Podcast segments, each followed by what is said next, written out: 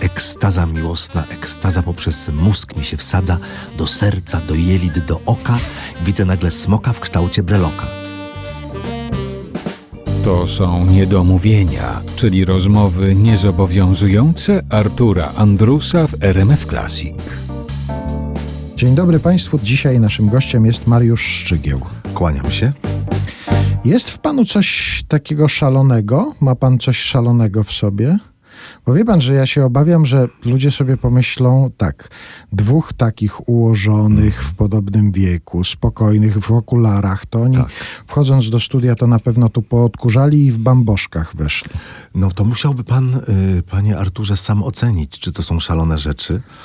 Albo słuchacze musieliby ocenić.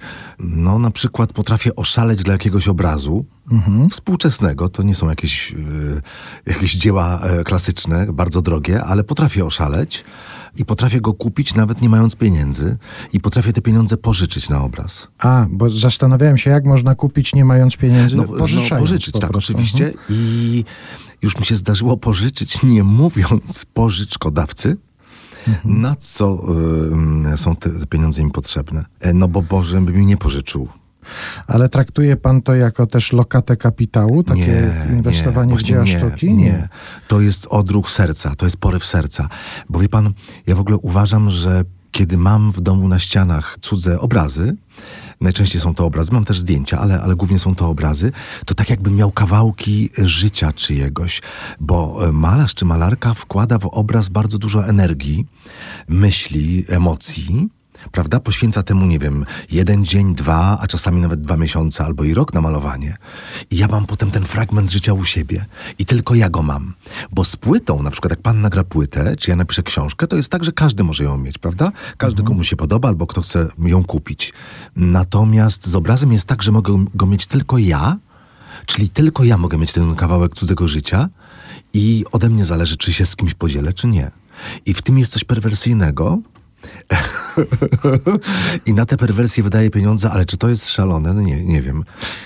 Trochę jest. Trochę jest, Także tak? tak? dobrze, dobrze to zabrzmiało, tak na początek tej opowieści. Zaintrygowało mnie słowo, którego pan użył tutaj odpowiadając na moje pytanie, kiedy wisi u mnie na ścianie cudzy obraz, to zastanawiałem się, czy ma pan też własne, czy pan kiedykolwiek coś namalował. Nie, nie, nie mam talentu niestety, ale może dlatego ja tak... Może to jest jakiś mój taki, bym powiedział, kompleks, że nie umiem malować. Chociaż nie. Gdybym się miał jeszcze raz urodzić, to chciałbym być rzeźbiarzem. Nikim innym, rzeźbiarzem. Bardzo lubię rzeźbiarzy, rzeźbiarki. Na przykład jutro się spotykam z taką wspaniałą rzeźbiarką Barbarą Falender. Ona takie erotyczne poduszki marmurowe robiła. Pokazała mi je 30 lat temu i obiecała, że teraz mi znowu je pokaże. Ale chciałbym być rzeźbiarzem, bo gdybym się miał jeszcze raz urodzić, dlatego że rzeźbiarz coś takiego po sobie zostawia w rzeczywistości trwałego najczęściej. Chociaż pomniki są obalane, ale jest w tym coś takiego dla mnie. Teraz mnie, mnie ym, młodzi ludzie, którzy patrzą inaczej na świat, za seksizm i za jakiś rodzaj takiego, jakiś taki paternalizm może, może zakrzyczą, ale jest w tym coś męskiego. Pozostawienie rzeźby w przestrzeni. Jakaś przemoc na rzeczywistości. O, Ale uważa pan, że. I mi się to przykład- podoba. Y, I słusznie, i słusznie, ale uważa pan, że książka to jest na przykład coś mniej trwałego niż rzeźba? Bo ja uważam na przykład za jedną z najtrwalszych rzeczy, jaką można po sobie zostawić. Nie mówię tutaj o swoich Rozumiem. rzeczach, ale piosenkę uważam za coś najtrwalszego, co można po sobie zostawić, bo jak ona pójdzie między ludzi i chwyci, to, Tak. to jest wtedy bardzo trwałe, mimo że może 200 lat nie przetrwać, Tylko z prawda? piosenką jest taki kłopot, że się przyczepiają do naszej głowy nie te, które powinny. Na przykład takie reklamowe piosenki. Ma pan jakąś taką? O Jezu, mam taką po prostu i o, i teraz widzi pan przez pana, to ja wyjdę z radia RMF Classic i będę to nucił. A ja potrafię to, znaczy ja tego nie nucę, to nuci ten diabeł we mnie, to po prostu nuci mój mózg, proszę pana. Nie, żeby nie reklamować tej firmy, to dam tylko, może zanucę połowę tej piosenki, czy połowę tego szlagwortu. Bo ta, ta, ta, ta, taniej masz, taniej masz. E, no i...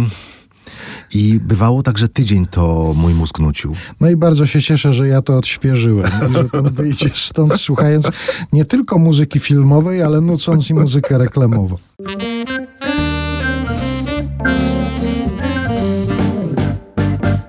Mariusz Szczygieł u nas dzisiaj w Niedomówieniach w RMF Classic. Już Państwo wiedzą, że chciałby być żeglarzem. E, przepraszam, co ja żeglarzem? Rzeźbiarzem. A żeglarzem nie? Nie, bo się wody boję. No to rzeźbiarzem, że śpiewa, ale śpiewa głównie piosenki reklamowe. Chociaż nie poniosło Pana nigdy na przykład w jakieś karaoke i tego typu zabawy? Nie, ale poniosło mnie wpisanie tekstów piosenek i mogę panu w drugiej części się z tego zwierzyć. Ale dopiero w drugiej części, Tak. nie teraz. Dobrze, dobrze, to wrócimy do tego w drugiej części. Chciałem z panem porozmawiać o takich różnych zjawiskach, które mogą być różne zawodowo i prywatnie. Aha. Na przykład o strachu zawodowym i o strachu prywatnym.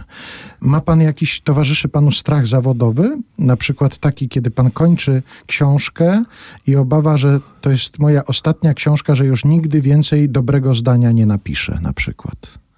Y, nie ma tej obawy. nie, żebym był tak pyszny, tylko ja nie mam tej obawy jakby z zasady, dlatego że każdą książkę piszę tak, jakby to miała być ostatnia moja książka. I naprawdę staram się, nawet najmniejszy tekścik, jaki piszę, nie wiem, na Instagramie, ja mam taką gazetkę instagramową prowadzę, swoją własną, jednoosobową, to też piszę tak, jakby miał to być ostatni tekst. Czyli wkładam w tym momencie wszystko najlepsze, co mogę włożyć w ten tekst, jeśli chodzi o moje zdolności, możliwości, myśli i talent. Strach się pojawia w innym momencie. Czyli nie jak ją kończę, nie jak ją oddaję, tylko jak ona się już pojawia na rynku i pojawia się taki strach przed pierwszą recenzją. I nie chodzi mi o recenzję dziennikarzy, tylko o recenzję czytelników. To jest coś takiego. I miałem taki strach przy książce Fakty muszą zatańczyć. To jest taka źródka moja o reportażu. Zajrzałem na taki portal, jest lubimyczytać.pl i pierwsza recenzja była druzgocząca po prostu. No kogoś, dla, do kogo ta książka nie trafiła po prostu. I ja jestem już taki dojrzały e, autor i przecież już swoje lata przeżyłem, a jednak jakoś to na mnie tak podziałało, że natychmiast poszedłem spać, proszę pana. Bo ja No, idę ale- spać, jak y, mam jakieś takie depresyjne momenty. I dopiero, to jeszcze tylko się zwierzę, że i tak mi popsuło w ogóle radość z tej książki. Naprawdę mi to popsuło. Sam się sobie dziwiłem. No potem się pojawiły recenzje już takie profesjonalne, ale ten pierwszy czytelnik, to był mężczyzna, ten pierwszy czytelnik naprawdę popsuł mi radość. I minęły trzy tygodnie i moja wydawczyni, Julianna Jonek-Springer, sz- szefowa naszego wydawnictwa, mówi, słuchaj, a zaglądałeś oczywiście na Lubimy Czytać. Bardzo wielu autorów zagląda tam właśnie, co myślą czytelnicy. Ja mówię, nie, nie, Julia, nie, nie. A ona mówi, dlaczego? Zajrzyj, no zajrzyj. Ja mówię, nie. No ale zajrzyj, tam są prawie same entuzjastyczne recenzje. I uspokoiła mnie wtedy. Ale przecież zdaje sobie pan sprawę z tego jako dorosły mężczyzna, użytkownik internetu, Tak. że to właściwie była losowa sprawa, bo Tak. tam się mogła pojawić entuzjastyczna. Oczywiście, a on mógł napisać jako siódmy albo siedemdziesiąty siódmy. Zdaję No tak. sobie sprawę. Ale widzi pan, no ale mimo wszystko mm, mnie to jakoś wybiło. To miałem taki moment. Mhm. No, miałem taki moment. Chociaż uważam, że ta książka jest udana. A przy właśnie czytaniu takiej tej pierwszej recenzji sprawdza pan też ile wcześniej recenzji napisał ten recenzent, bo tam jest takie okienko i jest pokazane, że on już zrecenzował tyle książek, tyle razy napisał, zwraca pan na to uwagę, bo czasami bywa tak, Aha. że ktoś mm, jedną recenzję w życiu napisał i to właśnie specjalnie się komuś poświęcił, żeby mu przyłożyć. To mi wytłumaczyła właśnie moja naczelna, bo ona bardziej tam zaglądała i ona właśnie mówi, że ci, którzy piszą negatywnie o moich książkach albo dają tam trzy gwiazdki na 10, prawda? Czy 0 na 10, to że najczęściej preferują w ogóle zupełnie inną literaturę. No, to przykład są czasami polityczne na przykład też wybory, że ktoś... Tak. Ale na przykład, że ktoś preferuje fantazy, ale że mu, nie wiem, brat powiedział, słuchaj, jest taki szczygieł, to sobie przeczytaj. I do niego to, e, więc tak naprawdę to o niczym oczywiście nie świadczy, bo do tego kogoś to akurat nie trafiło. Ale powiem panu, że ja mam taki specyficzny e, stosunek do książek, które mi się nie podobają, bo są takie i nawet większość mi się nie podoba. Większość, które czytam, a szczególnie powieści. I mam stosunek taki, że myślę sobie, że, że nigdy bym nie napisał negatywnej recenzji. Mogę jakąś uwagę dać, że jakieś, nie wiem, zdanie zostało źle zredagowane, ale czy jest zły rytm zdania, nie wiem, że coś, coś zwróci moją uwagę, ale tak en bloc powiedzieć, że coś jest złe, to nie, bo uważam, że no, lektura książki jest funkcją momentu, e, miejsca, naszego momentu, naszego życia, w którym jesteśmy, prawda? I coś do nas w danej chwili trafia, coś nie trafia. Poza tym ja mogę do czegoś nie dorosnąć, więc nigdy nie przekreślam tych książek, tylko mówię, że w tym momencie ona do mnie nie woła. W tym momencie ona do mnie nie woła. Czasami słyszę takie pytania od moich koleżanek czy kolegów autorów. No, przeczytałeś, przeczytałeś i co? Nigdy bym nie zadał takiego, nigdy w życiu nie zadałem pytania komukolwiek, czy przeczytał moją książkę, a tym bardziej, czy się podoba, bo to, dla mnie jest to, nie, nie umiałbym tego, nigdy nie umiałbym tego zrobić. Ale słyszę takie pytania i czasami, no rzeczywiście to jest coś, co w ogóle, no nie moja grupa krwi. I ja wtedy mówię, zgodnie z prawdą, że w tym momencie do mnie to nie woła, do mnie po prostu nie, nie, nie rozmawia ta książka ze mną, a ja z nią. I może przyjść inny moment, gdzie będzie wspaniałe porozumienie i też mi się tak zdarzało. No i to nie jest jakieś, definity, jakieś definitywne przekreślenie e, cudzej książki. Natomiast mam takich przyjaciół, piszących, głównie non-fiction, gdzie mogę im powiedzieć y, szczerze, bardziej warsztatowo coś negatywnego i oni się nie obrażają, mają poczucie własnej wartości, poza tym czasami mówią, nawet dość często mówią, o masz rację, rzeczywiście to mogłem zrobić inaczej, tylko że widzi pan, ja nigdy, to nie jest krytyka, ja mówię, słuchaj, tak sobie pomyślałem, że gdybyś tam w tym trzecim rozdziale ten koniec dał na początek, a początek na koniec, to wiesz, jaki to by miało inny, jaki to by miało, miało inny wydźwięk? No i wtedy kolega mówi, wiesz co, to ja w drugim wydaniu może tak zrobię. Także w ogóle trzeba umieć krytykować, uważam. Trzeba umieć krytykować. Bye. Mariusz Szygieł dzisiaj u nas w Niedomówieniach w RMF Classic. O strachach zawodowych już troszkę powiedzieliśmy, a teraz o strachach prywatnych chciałem e, chwilę porozmawiać. Wiele nie ma, ale jakiś jest. No domyślam się, każdy powinien mieć jakiś strach, ale zacznijmy od tych, które były kiedyś. Pan parę razy już gdzieś opowiedział o tym, że chcąc zdobyć akceptację rówieśników, opowiadał pan im historię. Co to były za historie? Jakie pan A takie historie... wymyślone różne. Ale raczej zabawne, raczej, Raczej, straszne. nie, no zabawne, zabawne, oczywiście, że zabawne. Y, Ja jestem jedynakiem, który tę strategię przeżycia w środowisku swoim naturalnym no, oparł na humorze i na jakimś takim zaskoczeniu. To były rzeczy zabawne, wymyślone.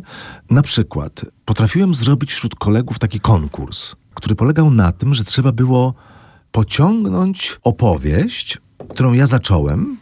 Pamiętam, byliśmy na, na takim obozie, kilkanaście lat mieliśmy i ja mówię, słuchajcie, a jak byście skończyli takie opowiadanie, które zaczęłoby się zdaniem, pamiętam jak dzisiaj, Malinowska leżała na schodach i woła, i dyszała, i jeszcze, i jeszcze. I nie może to być o seksie. A, A, a tak mieliśmy po 16 lat, to wie pan, no, Malinowska leżała na, na, schodach, schodach. i dyszała, jeszcze, jeszcze. I nie może to być o seksie. To ja bym dodał jeszcze, jeszcze cztery schodki i się, Świetne, i się świetne. zbliżę do windy na przykład, prawda? Świetne. No to zadania rzeczywiście karkołomne. I co, i oni tak szli w to? No niektórzy szli, niektórzy nie szli. E, Natomiast ym, no taka na przykład opowieść moja, ile ja mogę mieć wtedy lat? Osiem, w 83, to miałem już 17. To na przykład zmyśliłem, że byłem u Kory Jackowskiej w domu. No to była wspaniała opowieść. To, to znaczy nie, i przepraszam, ja byłem u Kory Jackowskiej w domu, tylko Kory nie było, bo jak stwierdził Marek Jackowski, wyskoczyła przez balkon, a to było na Kazimierza Wielkiego w Krakowie i Kora często wyskakiwała przez balkon, bo to był parter. I przyjechaliśmy z dwoma kolegami z fanklubu Manamu we Wrocławiu do Kory i Marka, więc był tylko Marek. No i poświęcił nam z godzinkę nawet. Tak bardzo przyjemnie się rozmawiało o muzyce, o zespole. Ja byłem wielkim fanem Manamu. No dobra, ale to teraz opowiada pan prawdziwą historię? Prawdziwą, czy pan- prawdziwą. Czyli Aha. tak, byliśmy u, u, Marka, no ale ja wróciłem do Złotoryi, proszę pana. I co ja miałem powiedzieć kolegom? Że nie było kory? Że nie było kory. Jak oni wszyscy widzieli, że to jest moja idolka numer jeden. To jest, ona mi, ona mi mebl- meblowała świat w głowie. Znaczy, ona, w ogóle moje myślenie bez kory i bez Grzegorza Ciechowskiego. Ja w ogóle bez kory i Grzegorza Ciechowskiego nie byłbym tu, gdzie jestem. Tak uważam. Więc ym, tak, na plakacie Manamu miałem prawdziwy autograf Marka i podrabiany autograf Kory, bo kolega Sławek Karpeta, szef tego fanklubu z Wrocławia, doskonale podrabiał już autografy Kory, bo był szefem fanklubu, nie?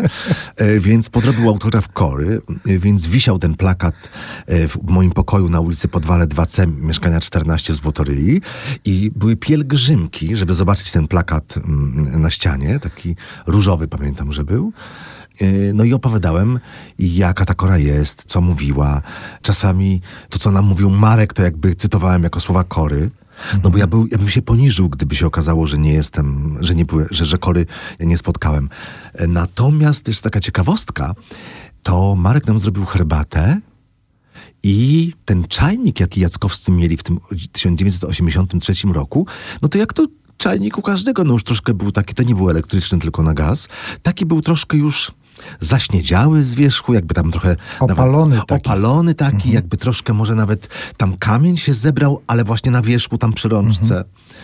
Na przykład to był taki szczegół, pielęgnowany nawet przez moją mamę, której powiedziałem, wiesz, że Kola to miała taki osmalony czajnik i moja mama, mieszkanka z Wotoryi, uwielbiała ten szczegół w ogóle tak pieścić, jak przyszła jakaś sąsiadka na przykład, a leżała, leciała telewizyjna lista przebojów i tam Kora śpiewała, prawda, z dołu do góry, z góry na dół, falowanie i spadanie ma, mówi, o, to u niej byłeś, tak? Przy jakiejś tam sąsiadzie, mówię, tak, u niej. No, taka artystka i ma czajnik taki osmalony, i ma czajnik brudny i pamiętam, jaki to miało podtekst, to znaczy, że skoro taka artystka może mieć taki czajnik, to, to co dopiero my, zwyczajne kobiety w Złotoryi. Więc w tym był taki jakiś jeszcze triumf, taki, że można tej, tej wybitnej osobie taką szpileczkę włożyć, tak można ją oddemonizować, może nie oddemonizować, a tak ściągnąć do parteru. z pomnika troszkę, Z pomnika, tak. tak. No więc ja byłem fantastyczny w tym, w tym tworzeniu światów, takich półwymyślonych, półprawdziwych. Mhm. A te pielgrzymki, które chodziły oglądać ten autograf, dowiedziały się, że to nie jest prawdziwy? E, Przyznał nie, się pan e, dowiedziałem do się dopiero jak już dojrzałem i już mogłem się zdystansować e, do tego wszystkiego. I teraz jak opowiadałem, nawet teraz jak opowiadałem, byłem w Złotoryi mojej na spotkaniu autorskim w Domu Kultury, to to właśnie też, też opowiadałem, bo, mm, bo ja w ogóle wychodzę z założenia i to jest moje, moje takie, jakaś taka zasada moja życiowa, żeby mówić prawdę, przyznawać się do błędów, odsłonić swoje kłamstwa dawne, jakby w tym widzę, y, upatruję siłę po prostu. Znaczy z porażki można zrobić oręż. Porażka może być przygodą, jest na pewno informacją, więc umiem to teraz ograć. O, może tak.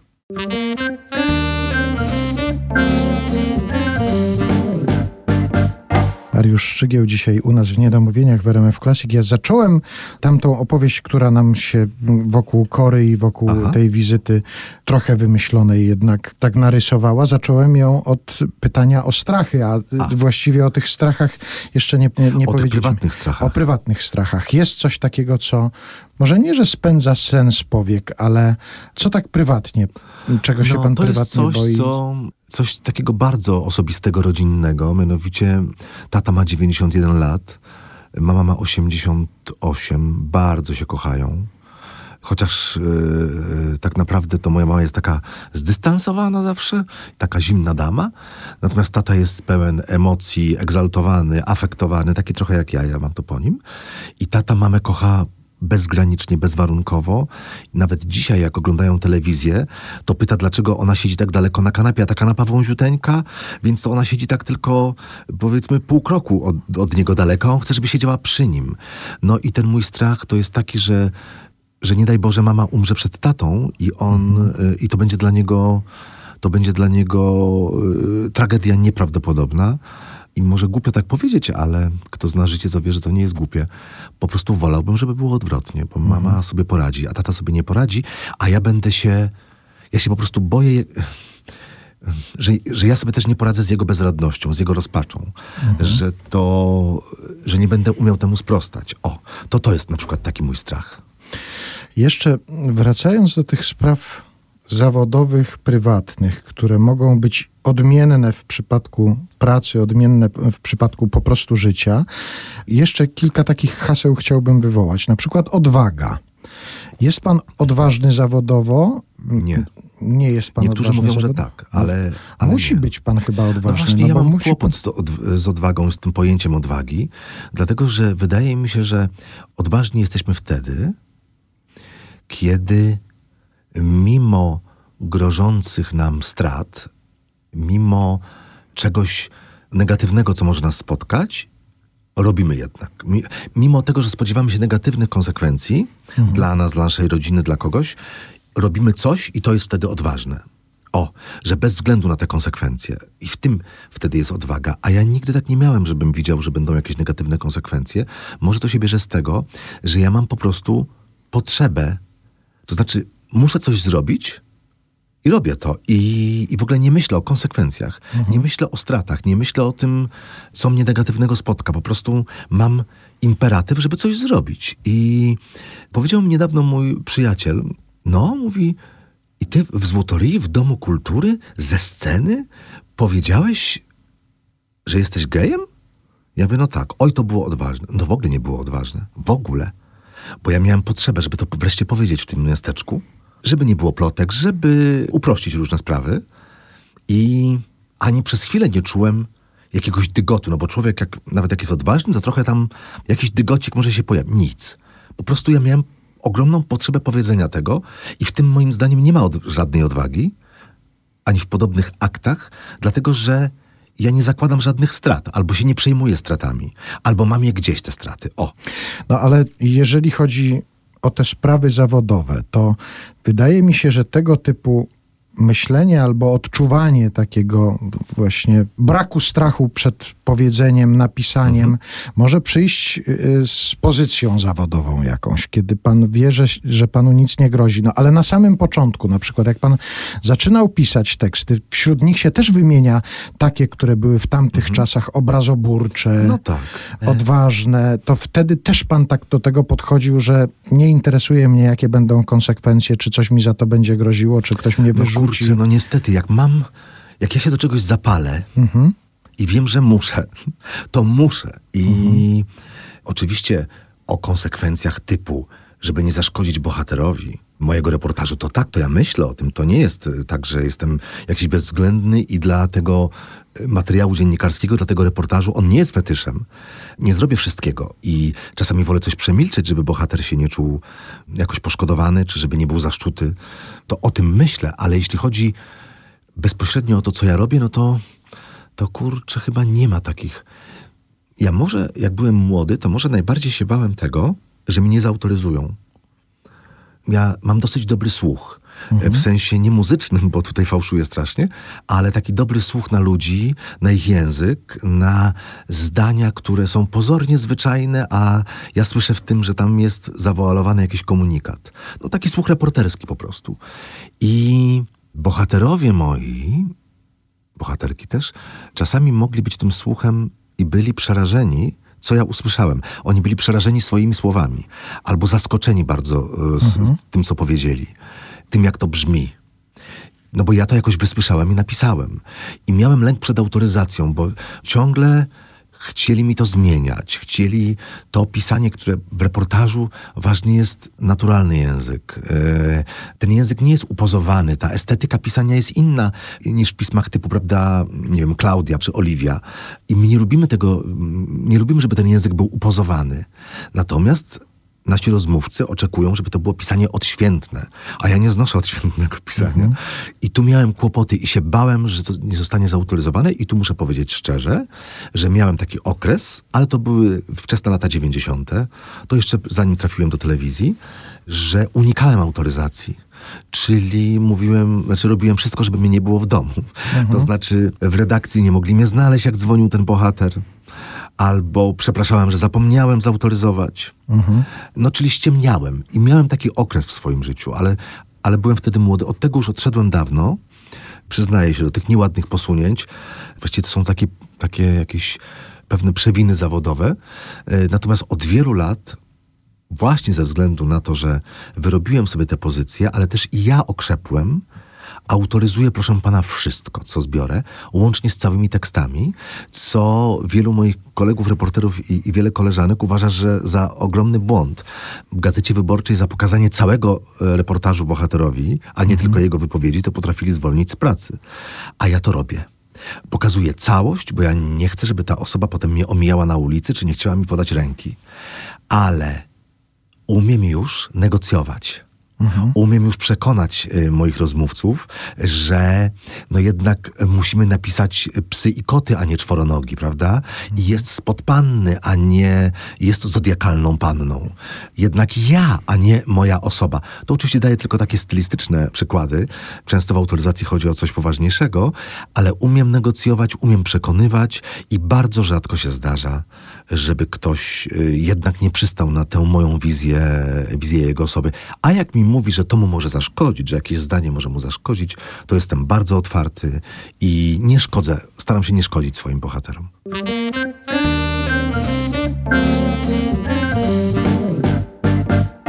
Mariusz Szczygieł, u nas dzisiaj w Niedomówieniach w RMF Classic. I jeszcze jedno takie hasło chciałem wywołać i zapytać, czy jest różnica pomiędzy zawodowym a prywatnym. Mówię tutaj o ciekawości świata, bo no, ciekawość świata dla reportera to jest właściwie podstawowa rzecz. Ciekawość świata, ciekawość ludzi. Ale domyślam się też, że po paru latach takiej ciekawości zawodowej można mieć jej prywatnie dosyć na przykład. Czy to jest możliwe do rozdzielenia, czy Nie. to musi się mieć w Nie, sobie nie po prostu jest. jedno i drugie? Nie jest do rozdzielenia. Ja nawet jak prywatnie pojechałem do, a wiele razy byłem w Azji Środkowo-Południowej, Kambodża, Laos, Birma i y, byłem też w Ameryce, na przykład w Nowym Jorku. A dlaczego o tym mówię? Bo nie znam angielskiego, znam tylko 10 słów po angielsku, ale jeżdżę sam tam do tego Nowego Jorku i w ogóle zaradzę sobie świetnie. Ja jakie? Bo przepraszam, to jest bardzo ciekawe. A to zależy od sytuacji. No, To zależy od sytuacji, jakich 10 słów znam. ale 10. A, rozumiem. Czyli jest ich trochę więcej.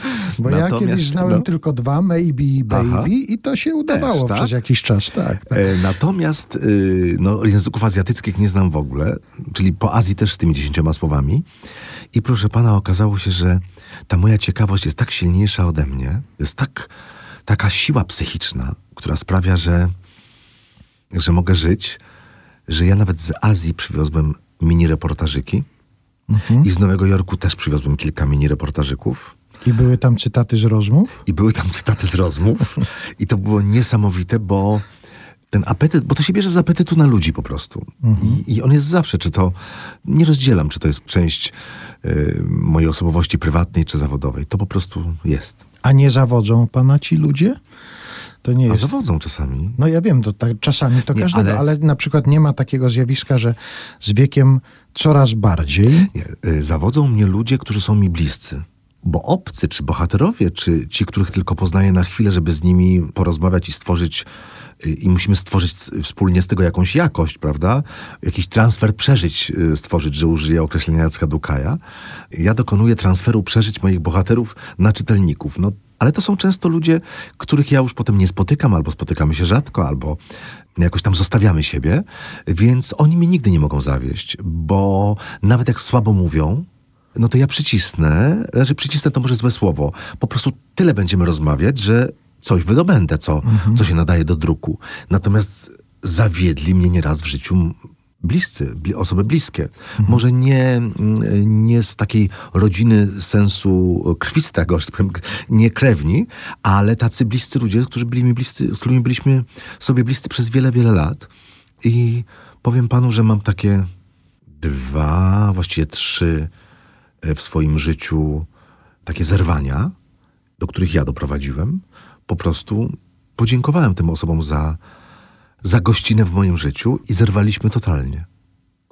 E, Bo poczułem się albo oszukany, albo poczułem nielojalność, albo poczułem się wykorzystany e, w taki sposób, bo oczywiście wszyscy się nawzajem wykorzystujemy jakoś, ale poczułem się tak wykorzystany nie, bardzo, bardzo nie fair, albo miałem wrażenie, że to jest bardzo toksyczna, że zamieniła się ta relacja w relację toksyczną. No i powiedziałem stop. I nawet dla mnie samego to było zaskoczenie, bo ja w ogóle jestem typem raczej niekonfrontacyjnym, raczej łagodnym i wszyscy zawsze mówią, że mógłbym w dyplomacji pracować, bo umiem po prostu dyplomatycznie rozwiązywać mnóstwo różnych konfliktów.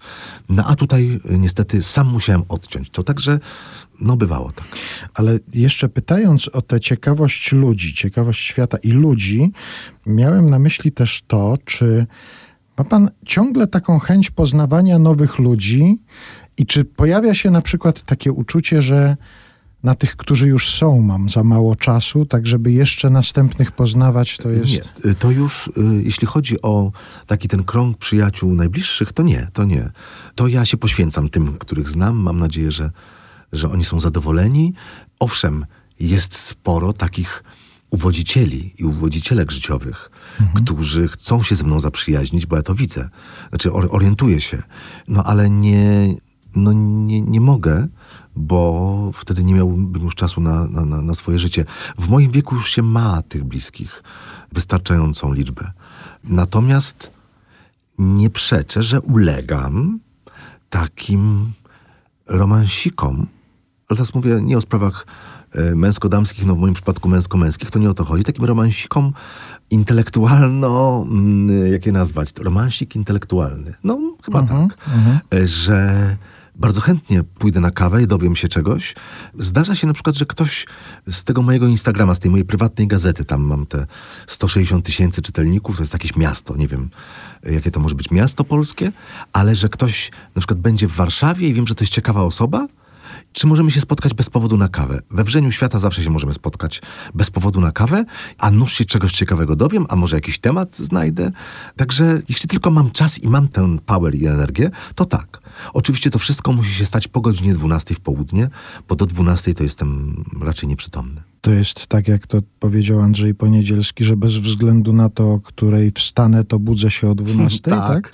Tak, tak, tak, tak, tak. A jeszcze chciałem pana zapytać o ten świat który wydawało nam się kiedyś jest nierealny, a zdaje się, że jest bardzo realny. Mówię o internecie. Mhm.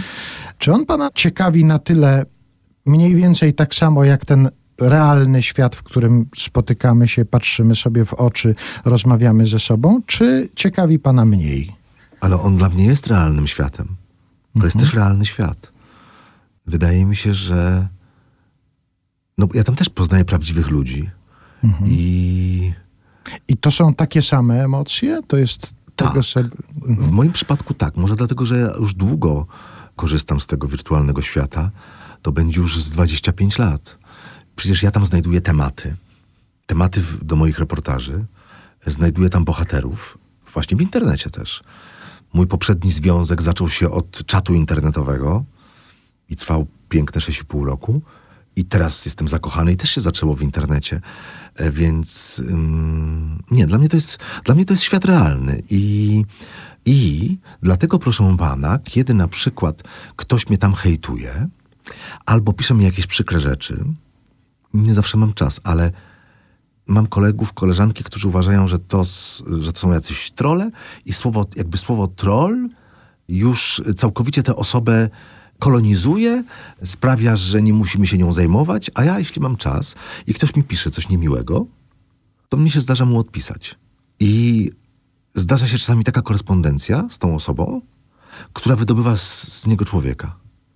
I nawet jestem czasami przepraszany za to, co mi napisał. I nawet ci ludzie są zaskoczeni, że ja właśnie potraktowałem ich jak nie jak taki, taką szczekaczkę, taki głośnik, który tylko e, takie wyrzuca z siebie jakieś przekleństwa, jakieś wulgarne słowa, tylko że ja jednak odezwałem się jak do człowieka.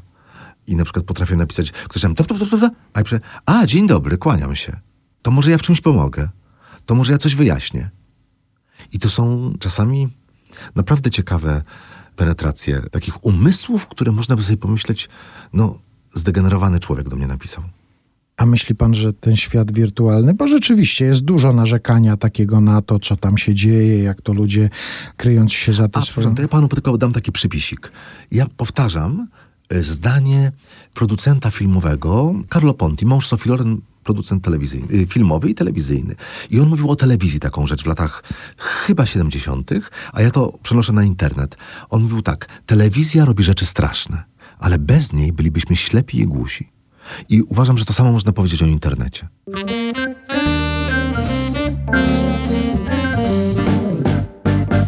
Mariusz Szczygieł dzisiaj u nas w Niedomówieniach w RMF Classic. Ma pan wszystkie swoje książki w domu? Tak, czasami mi jakieś brakuje, bo dam w prezencie i muszę sobie ją dokupić, ale mam, tak, polskie e, wydania i zagraniczne. Nawet mam półkę taką własną. I z wszystkimi tymi wydanymi w językach obcych, tak? Tak, tak, tak. Któryś z tych języków się panu najbardziej tak, nie wiem, wizualnie podoba albo cieszy pana najbardziej, że w takim języku została moja książka? Rumuński, estoński, albo w języku galicyjskim. W Hiszpanii, akurat Gotland wyszedł w Hiszpanii w dwóch językach, w hiszpańskim i w galicyjskim. E, No i to mnie bardzo cieszy, no, że ktoś w ogóle uznał, że w języku no, takiej mniejszej kultury, prawda?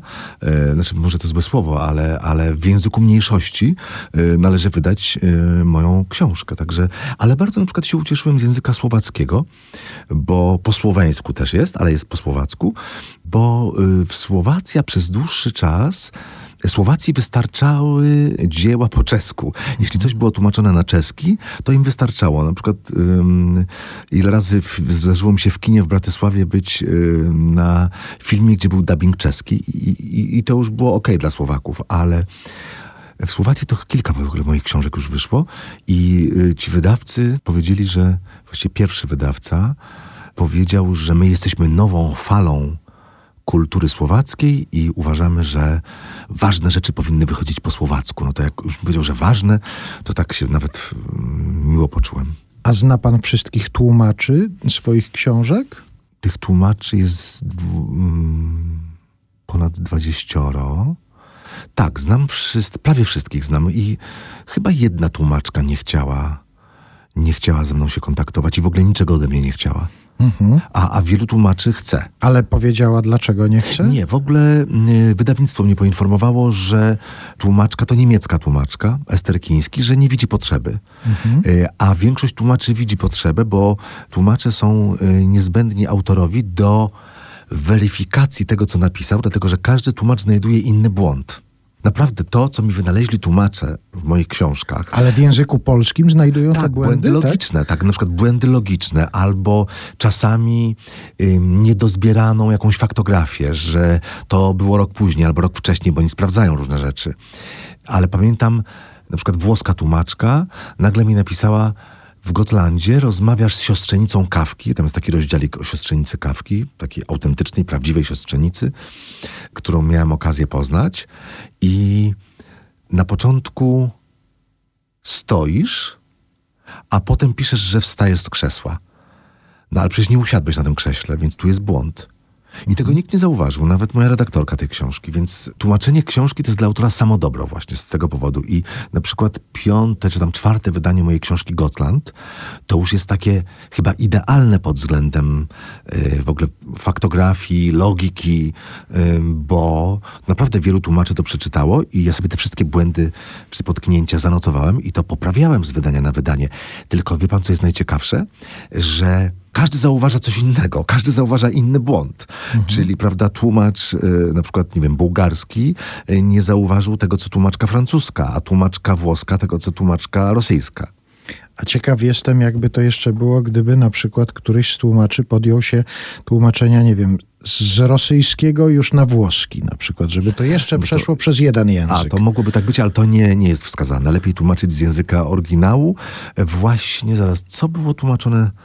Już nie pamiętam, ale z angielskiego miałem tłumaczoną książkę e, i podobno tam są jakieś okropne blabole i wolę nawet nie wiedzieć o tym i nie, nie, nie interesować się tym. Nie, to jest, to jest nie w porządku, uważam, wobec dzieła, e, żeby tłumaczyć z języka pośredniego. I jeszcze zapytałem kiedyś parę razy e, w, w moich rozmowach z ludźmi piszącymi i poruszającymi się w prawdziwym świecie, opisującym to prawdziwe życie, e, rozmawialiśmy o rozstawaniu się z bohaterem. To znaczy, jak się kończy książkę, że trzeba gdzieś usunąć tę całą dokumentację, złożyć gdzieś w jakichś teczkach, w jakichś To jest pudłach. teczkach, tak. I ma pan jakieś swoje archiwum. Rozumiemy, że to leży. Mam, mam. Nawet to nie jest w moim mieszkaniu, tylko jeszcze w innym mieszkaniu. Mam takie całe szafy, gdzie właściwie można by sprawdzić każdy mój reportaż, jaki napisałem mm, z na przełaj z lat 80., może już nie, ale, ale od początku w Gazecie Wyborczej każdy, wszystkie notatki, które są, czy na pewno ci ludzie powiedzieli to, co powiedzieli i to ktoś, no oczywiście nikomu się nie będzie chciał, ale ktoś mógłby takie śledztwo zrobić. Tak, mam to wszystko. A zdarzyło się że się nie udało rozstać z bohaterem, to znaczy, że na przykład jakaś postać z przeszłości potem gdzieś wraca, że pan o niej No, myśli, zdarzyło się, że... że ja nie chciałem się rozstać, Mhm. bo jest tak y, mi fajnie z tym bohaterem, że się nie rozstałem. To jest na przykład w książce nie ma, mam taką bohaterkę.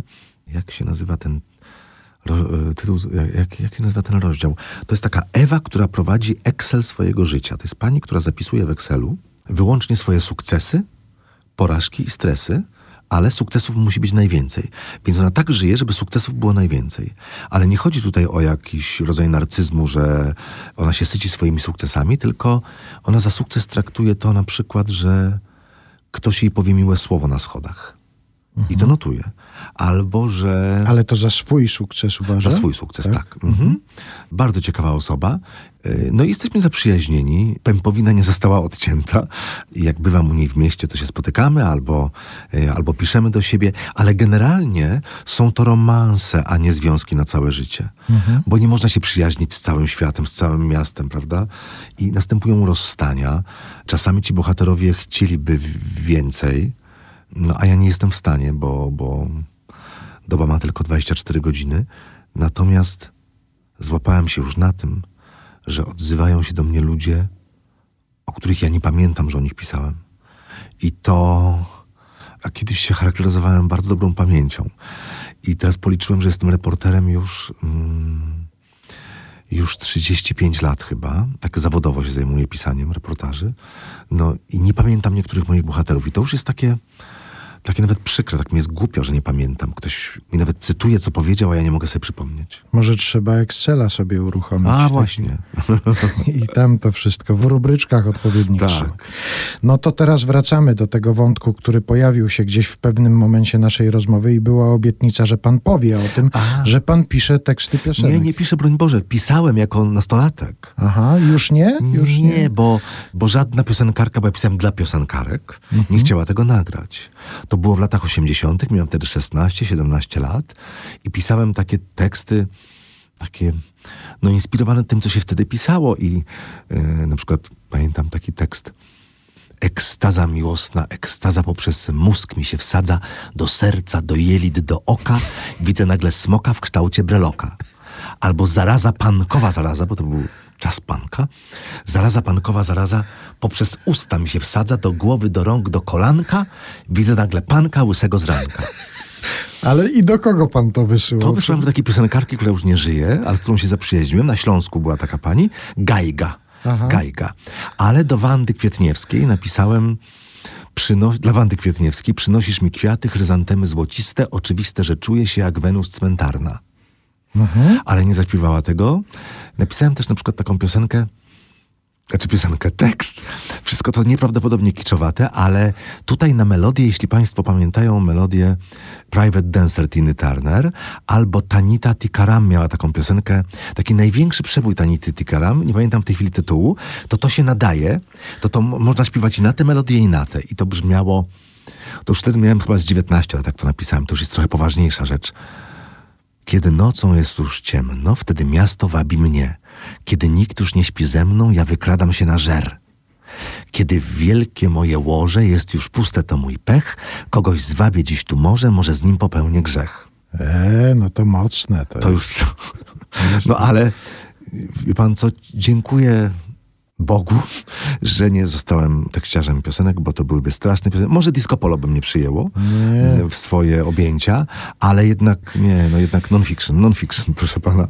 To jest moja droga. To więc zaczęliśmy naszą rozmowę od tego, że chciałem ustalić z panem, czy jest w panu jakieś szaleństwo i, i odpowiedź się pojawiła sama na zakończenie naszej rozmowy.